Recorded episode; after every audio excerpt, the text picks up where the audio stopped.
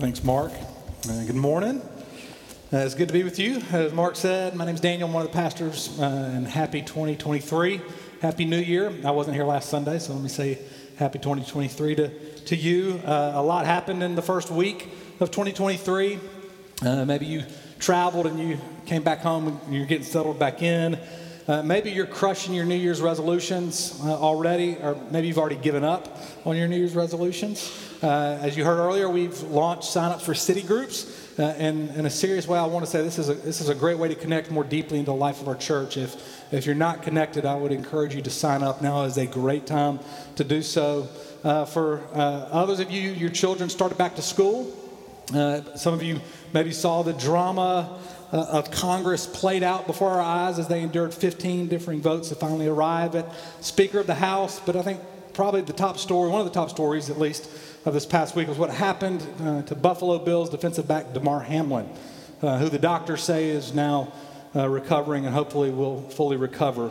It happened on Monday Night Football. Millions of people watching. twenty-four-year-old Damar Hamlin uh, makes a tackle on T. Higgins, wide receiver for C- Cincinnati Bengals, and as he's getting up from the tackle, he takes a few steps and then completely collapses onto the field. And if you were watching it on T V, you could tell this was not a routine injury because players from both teams uh, immediately are in tears. And it was a scary moment. And we now know that Damar Hamlin went into cardiac arrest, that his heart completely stopped. And within ten seconds, the medical team's on the field. They're beginning C P R, providing oxygen, and, and thankfully his heart started pumping again. Within a matter of seconds, breath was breathed into him that caused him to come alive.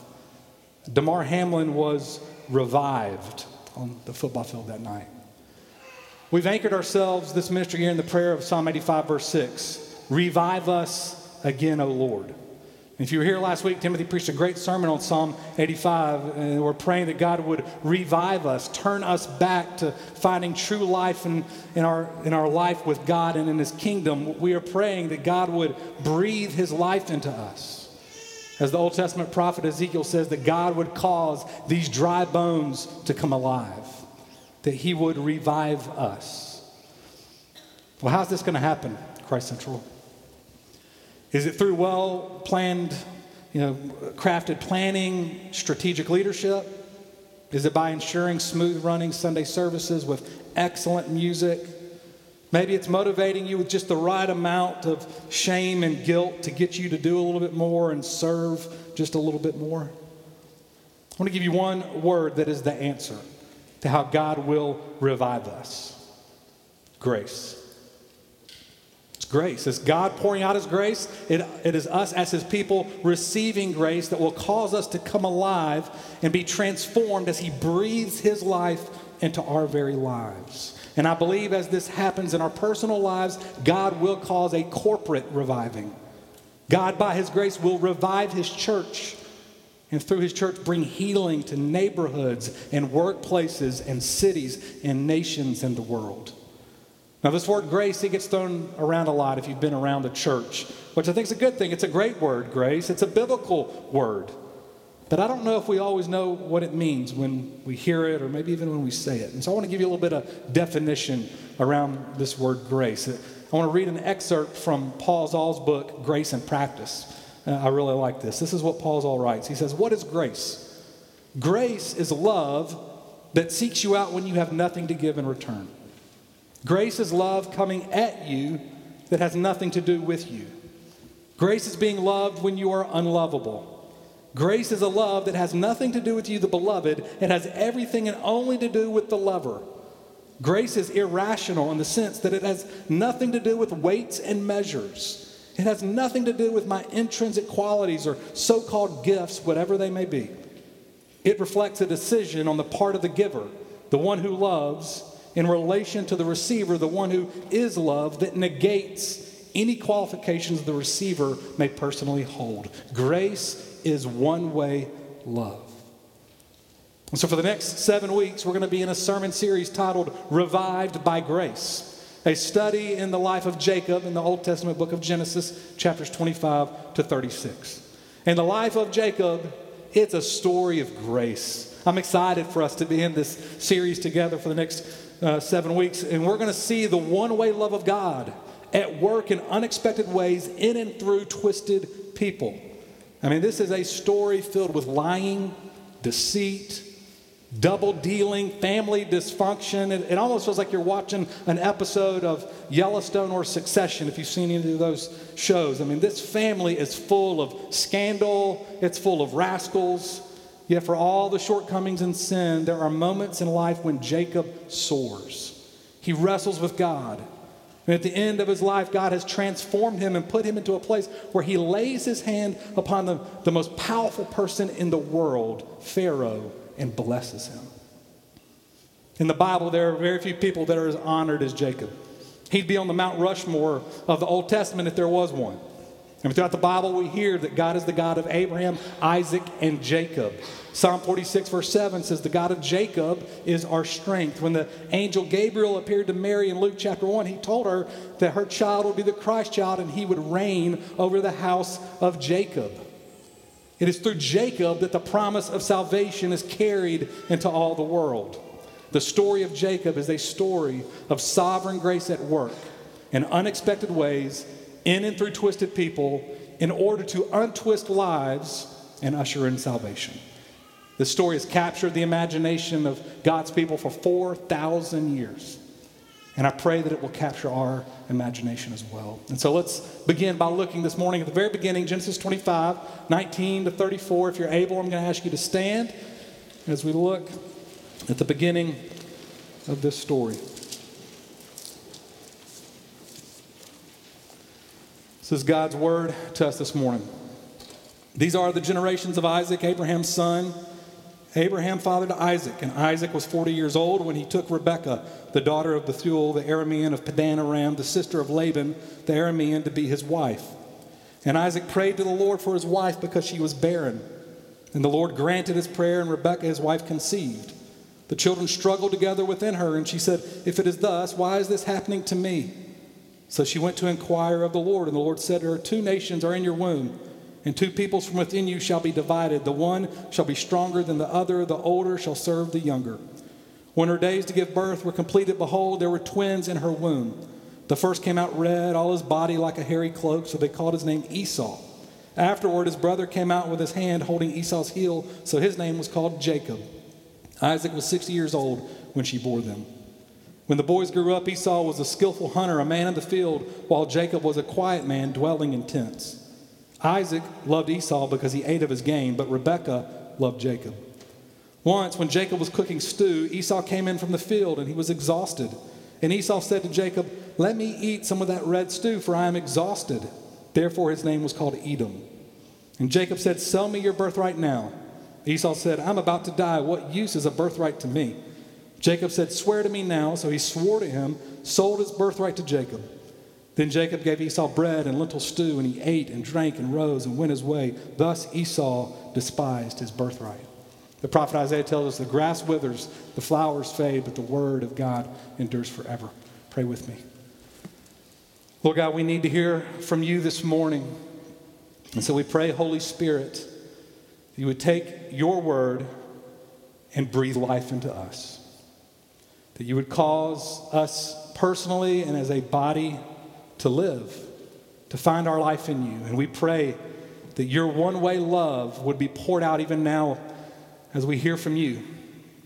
Your grace would be made clear to our hearts, and we might experience you, Jesus, this morning. I pray that the words of my mouth and the meditation of all of our hearts be pleasing in this moment. It's in your name we pray. Amen. You can have a seat. Well, our passage this morning, it's a little bit like a trailer for a movie. It is a quick snapshot of the coming attraction. It forecasts what we see played out in greater detail as the life of Jacob unfolds in Genesis twenty-five to thirty-six. God's sovereign grace at work in unexpected ways, in and through twisted people, in order to untwist lives, in order to transform lives, and usher in salvation. I want us to consider two things this morning as we look at the introduction to this Jacob story. The first is Jacob's family dynamics, and second is Jacob's character.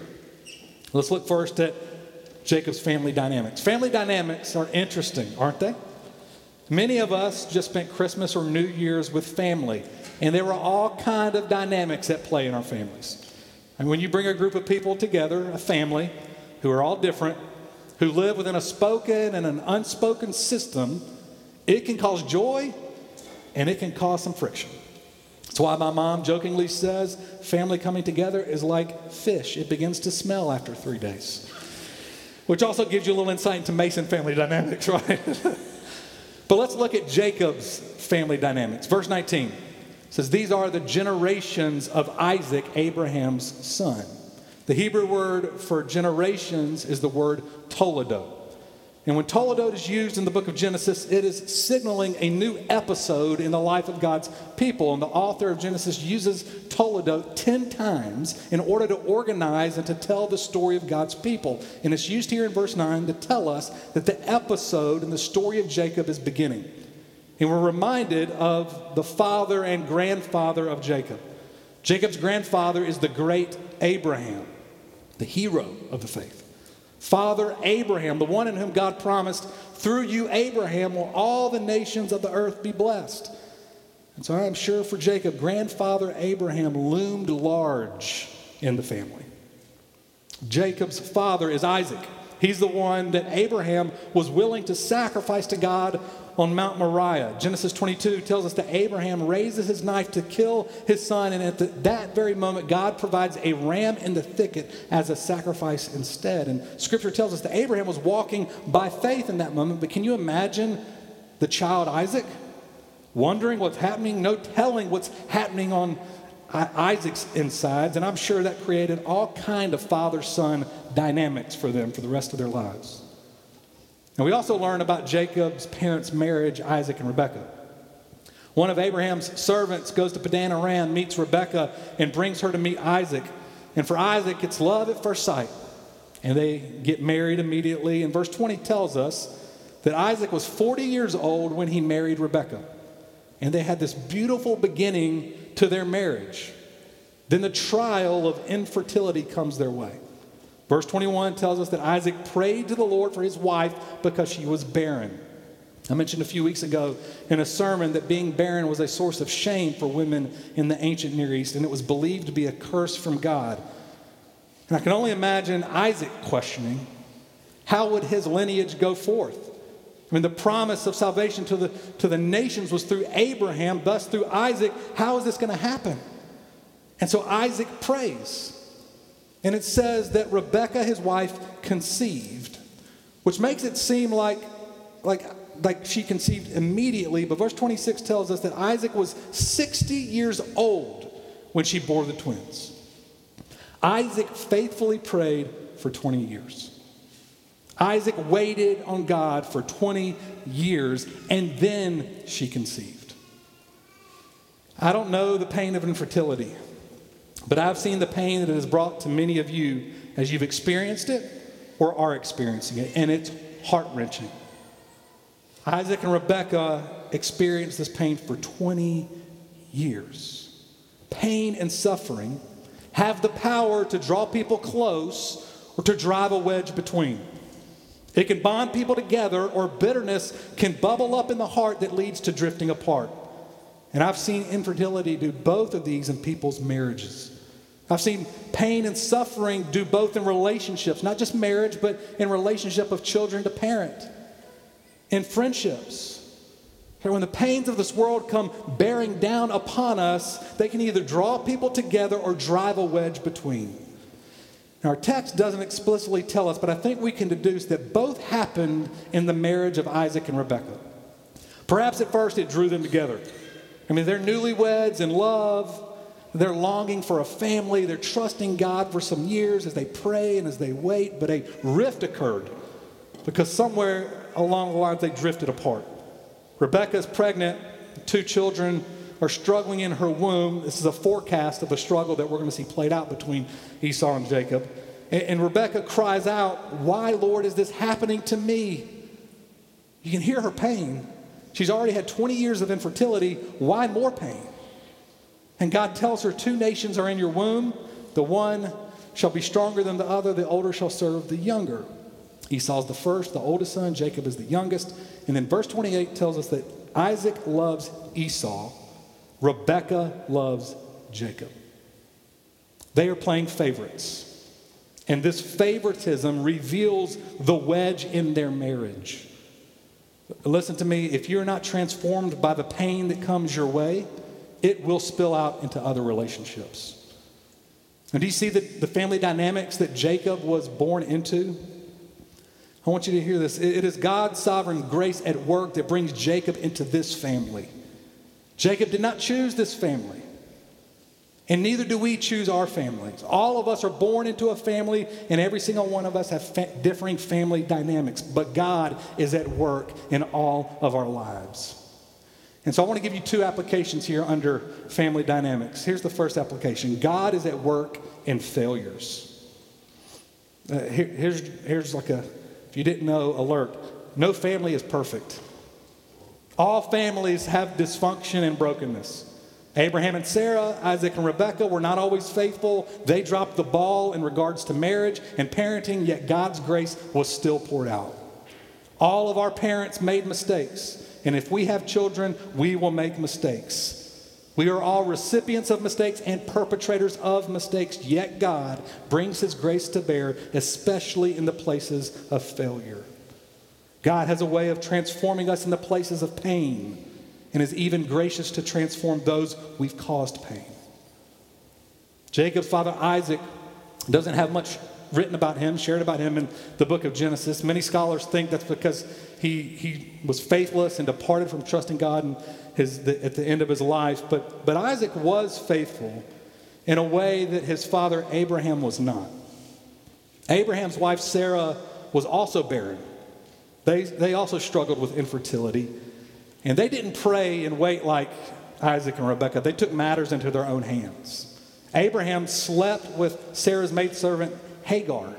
She gives birth to Ishmael. Later, God would bless them with Isaac. But somehow, Isaac and Rebekah learned to remain faithful where Father Abraham had been unfaithful. How, how did that happen? I like to imagine that Abraham was honest about his failures and owned them as such. And that he pointed his son Isaac to the only one who is faithful all the time. That as Isaac grew up, Abraham would remind him, hey, son, your mom and I didn't trust God. You know, we, we took matters into our own hands, and it led to a lot of pain. And then Abraham would model repentance before his son and model rejoicing in God's grace. For all the many ways that we've all been failed by others and will fail others, these are opportunities for us to experience the one-way love of God. His grace being poured out in times of weakness. We all bear wounds from our parents, and if we have children, we will inflict wounds. But cheer up. God works in and through failure. And so let me say this to parents, myself among, among you. What our children need are not perfect parents who do no wrong and make them feel like they can do no wrong. Rather, they need parents who can admit they failed and that they need the grace of Jesus. Children don't need to be told right behavior all the time. They need to see us model repentance. They need to hear us ask for forgiveness and to see us rejoicing in God's grace. Here's the second application I want to give under family dynamics is that God is at work, especially in families. I mean, from the beginning of the Bible, God promises to pour out his grace and salvation on and through families, which means our very real enemy, the devil, wants to attack the family. Genesis chapter three, the enemy drives a wedge between Eve and Adam. In Genesis chapter four, the enemy leads a brother to kill a brother. The enemy knows that the family deeply matters to God, which is why he wants sin to be the air the family breathes rather than the grace of God. Now, some of you have really painful stories about your families. Deep wounds and trauma that's been inflicted upon you. And so I tread lightly, not knowing all of your stories. But I do think that our text encourages us to see how God is faithful to pour out grace through the pain of Jacob's family. And he can do the same for you. I mean, Jacob's dad did not love him. Talk about a dad wound. That's a real dad wound. But by the end of the Jacob story, we will see that God uses this very brokenness to make Jacob who he called him to be. God has sovereignly given you your family. I know it's not perfect. There's dysfunction. But it's the perfect family for you. And God offers you grace to work through the pains and the hurts. And he wants to bring healing where you've been hurt.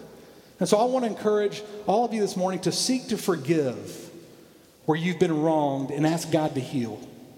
Frederick Buechner wrote in his book, Wishful Thinking, anger is the most fun.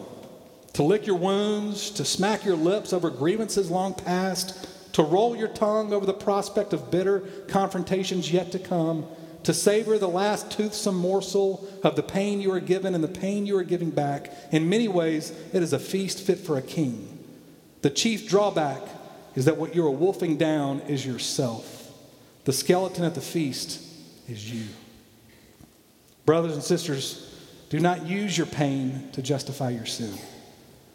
Allow God to transform you, or else you will transmit your pain to others. God pours out his grace in and through families, and the enemy wants to attack the family, but God wants to use the family. We're not only given an introduction to the dynamics of Jacob's family, we're also given an introduction here to the character of Jacob, which is my second point. Verse twenty-four tells us that the twins are born, and Esau, the hairy monster, is born first. Jacob is fast on his heels, born the youngest. Esau is a skilled hunter, loves to be outside in the wild.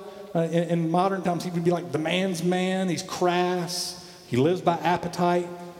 Esau is a lesson to be careful about our appetites, to be careful that your cravings aren't greater than your love towards God. And it could be food, but it could be wealth and sex, popularity at school or popularity on social media, the approval of others, the comforts of this life. Be careful of your appetites. They can run over your life if not careful. Jacob, on the other hand, is the heel grabber, and his name means deceiver or cheater. I mean, how about that for a name? Hey, cheater, your whole life. Hey, cheater. Not a great name. He comes out of the womb crooked and twisted, grasping after his brother. A running joke in many churches is that you don't, if you really want to see original sin up close and personal, just go serve in the nursery on a Sunday morning. Children come out selfish. It doesn't have to be learned.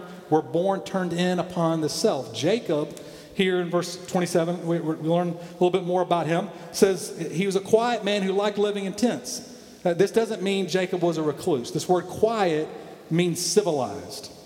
Jacob was a refined and cultured man. He liked the finer things in life. And, and he wants the birthright because the birthright's going to help him get what he wants. The birthright, it, it was given to the oldest son. It ensured being the head of the family, the right of succession, and double portion of the inheritance. A birthright was how you had power, status, and wealth in society. And Walter Brueggemann says the birthright is the linchpin of an entire social and legal system which defines rights and privileges. And Jacob obtaining the birthright is God arranging the blessings in an alternative way. That God overturned conventional power arrangements and gives it to the low and despised. That God pours out grace on the cheater. Now the desire for the birthright's not wrong, but how he goes about getting it is. And God still blesses him. Look at verses twenty-nine to thirty-four. This is how, this is the story of how Jacob gets the birthright. Esau comes in from hunting and he's hungry. And he says, I'm about to die, which is an exaggeration because there was food available. It's like someone who missed breakfast coming in from you know, being out in, uh, for the day. And he's like, I'm starving. That's, that's what Esau's doing. He just wants food immediately. He's driven by his appetite. And Jacob, knowing his brother's impulsiveness and appetite, has a plan. He offers him a bowl of stew for the birthright. And short-sighted Esau says, okay, despises the birthright, swears to Jacob, sells the birthright to him. And Jacob is manipulative. He's a hard-fisted businessman who doesn't care about the methods of closing the deal as long as the deal is closed. Now, Jacob doesn't lie. He just uses the weaknesses of his brother and drives a hard bargain. He's a cunning businessman. The seed of sin, though, will grow more fully in Jacob's heart, as later in this story, we will see him lie and steal. Jacob is a warning to all of us. There is a power that lies within all of our hearts that has the power to ruin lives and to ruin our life. And so let me say this. We have to keep a close watch on ourselves. Sin that is not repented of escalates. Do not excuse your sin. Oh, it was just a little fudge on a tax return. Oh, it was just a glance at pornography. Oh, it was just a little bit of gossip about that person. Sin not repented of will grow and bear more fruit. Do not make excuses and minimize sin. Repent. Identify, name it, and turn from it. Repentance and confession of weakness is the posture of receiving God's grace.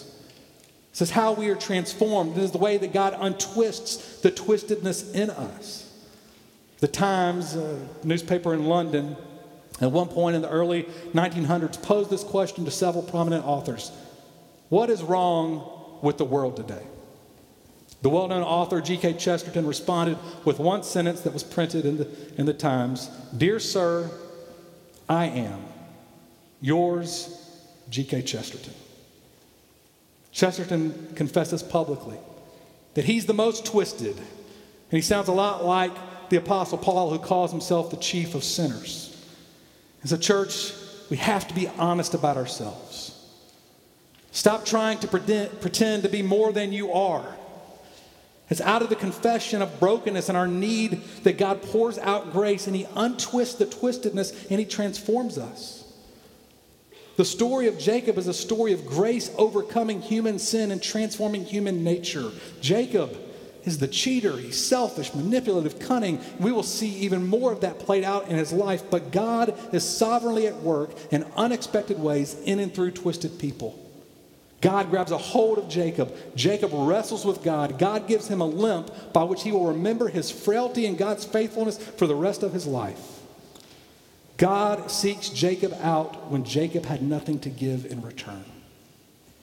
God loves Jacob when it has nothing to do with what he can do. God loves Jacob when he's unlovable.